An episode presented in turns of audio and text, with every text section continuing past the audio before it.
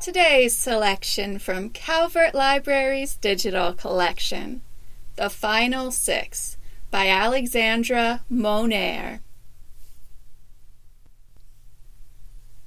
A funny thing happens when you have nothing left to live for. Your existence loses all its sharp edges. There are no more steep drops, no hills to climb.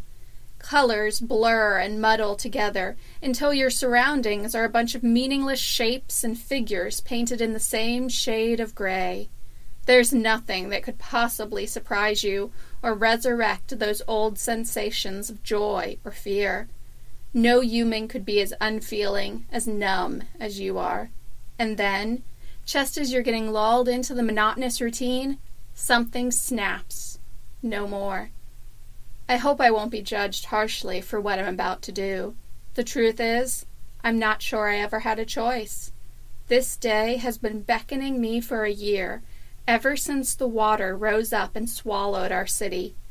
I'm supposed to be one of the lucky ones because I survived, but that couldn't be further from the truth.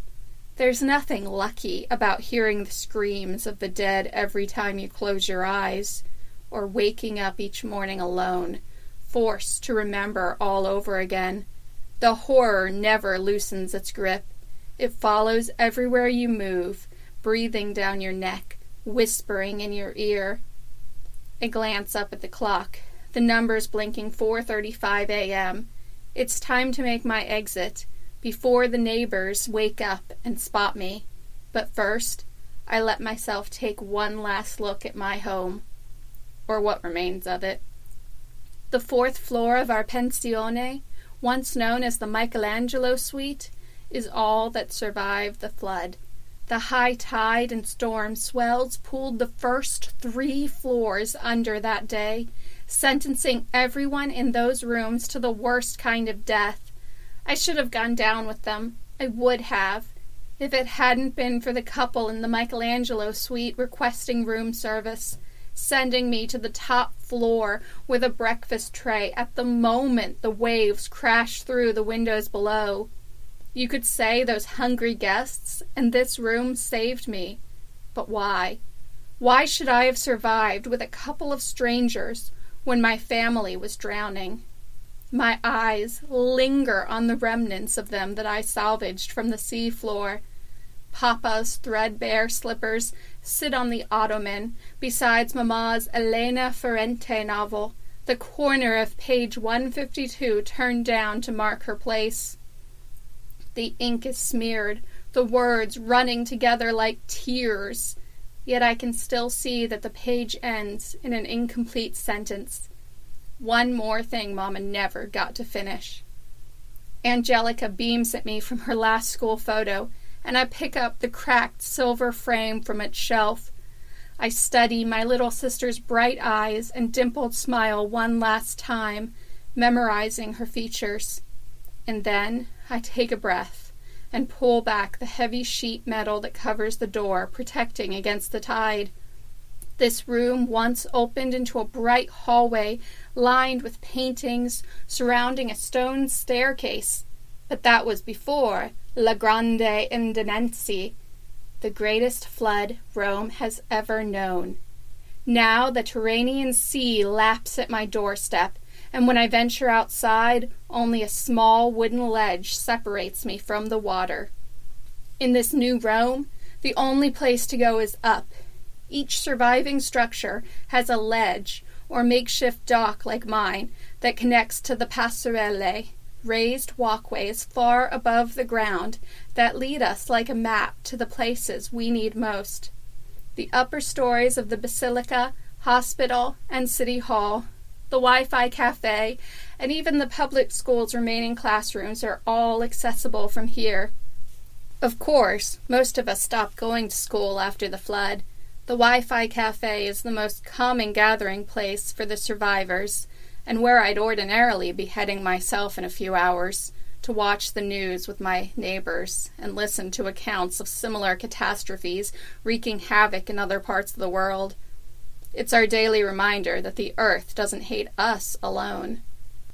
We've all seen the jarring photos of New York's Times Square, its bright thoroughfares transformed into a deep river marked by the roofs of sagging Broadway theaters.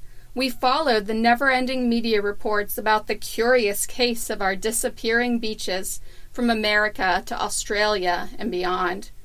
The sea change is coming for everyone, rich and poor alike. For those of us who want to travel across the Tyrrhenian, each of our docks houses a small wooden motorboat. It sounds like an easy out, right? Just hop in your boat and steer north toward Tuscany, leaving the sinking city behind. Only it's not so simple. The rising tides and rough waves make the hours long trip a risky one. And those who do arrive in the Tuscany region find it an overcrowded mess. It's not exactly an easy glide from there to the train station or airport either. There's a months long waiting list to escape, and only those flush with euros can afford it.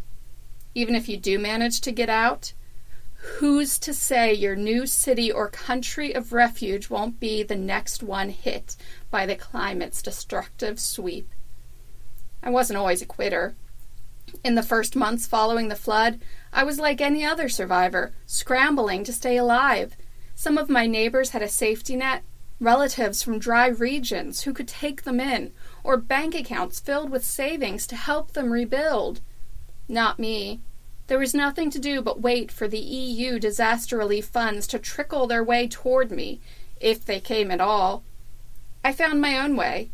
I knew there were treasures at the bottom of the sea, mementos my neighbors would pay a mint for, but none of them would venture into the water where so many of us drowned.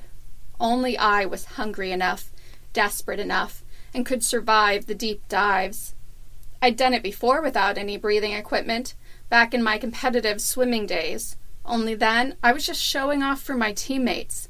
Now my skill could actually keep me alive. So I became a scavenger.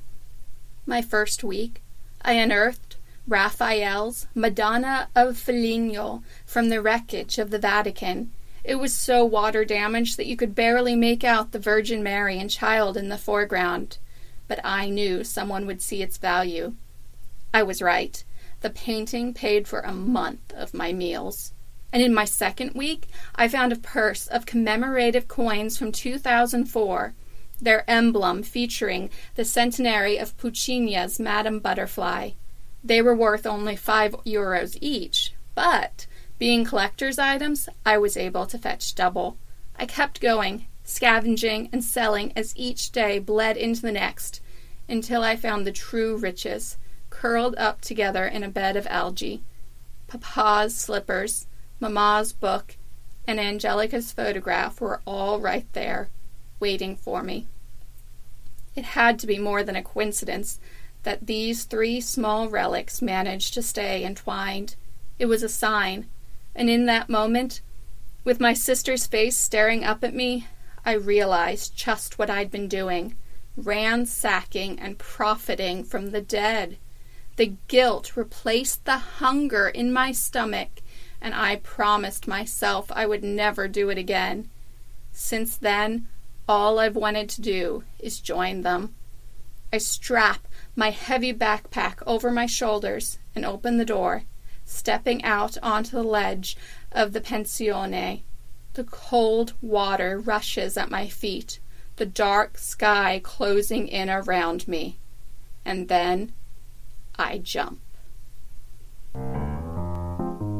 If you enjoyed this chapter and are hungry for more, this title is available in audiobook form through Hoopla. If you're enjoying Book Bites, please don't forget to follow or subscribe wherever you get your podcasts. And if there are books or genres you'd like to hear, email us at calvertlibrarybookbites at gmail.com. Visit calvertlibrary.info for more information and stay tuned for more Book Bites.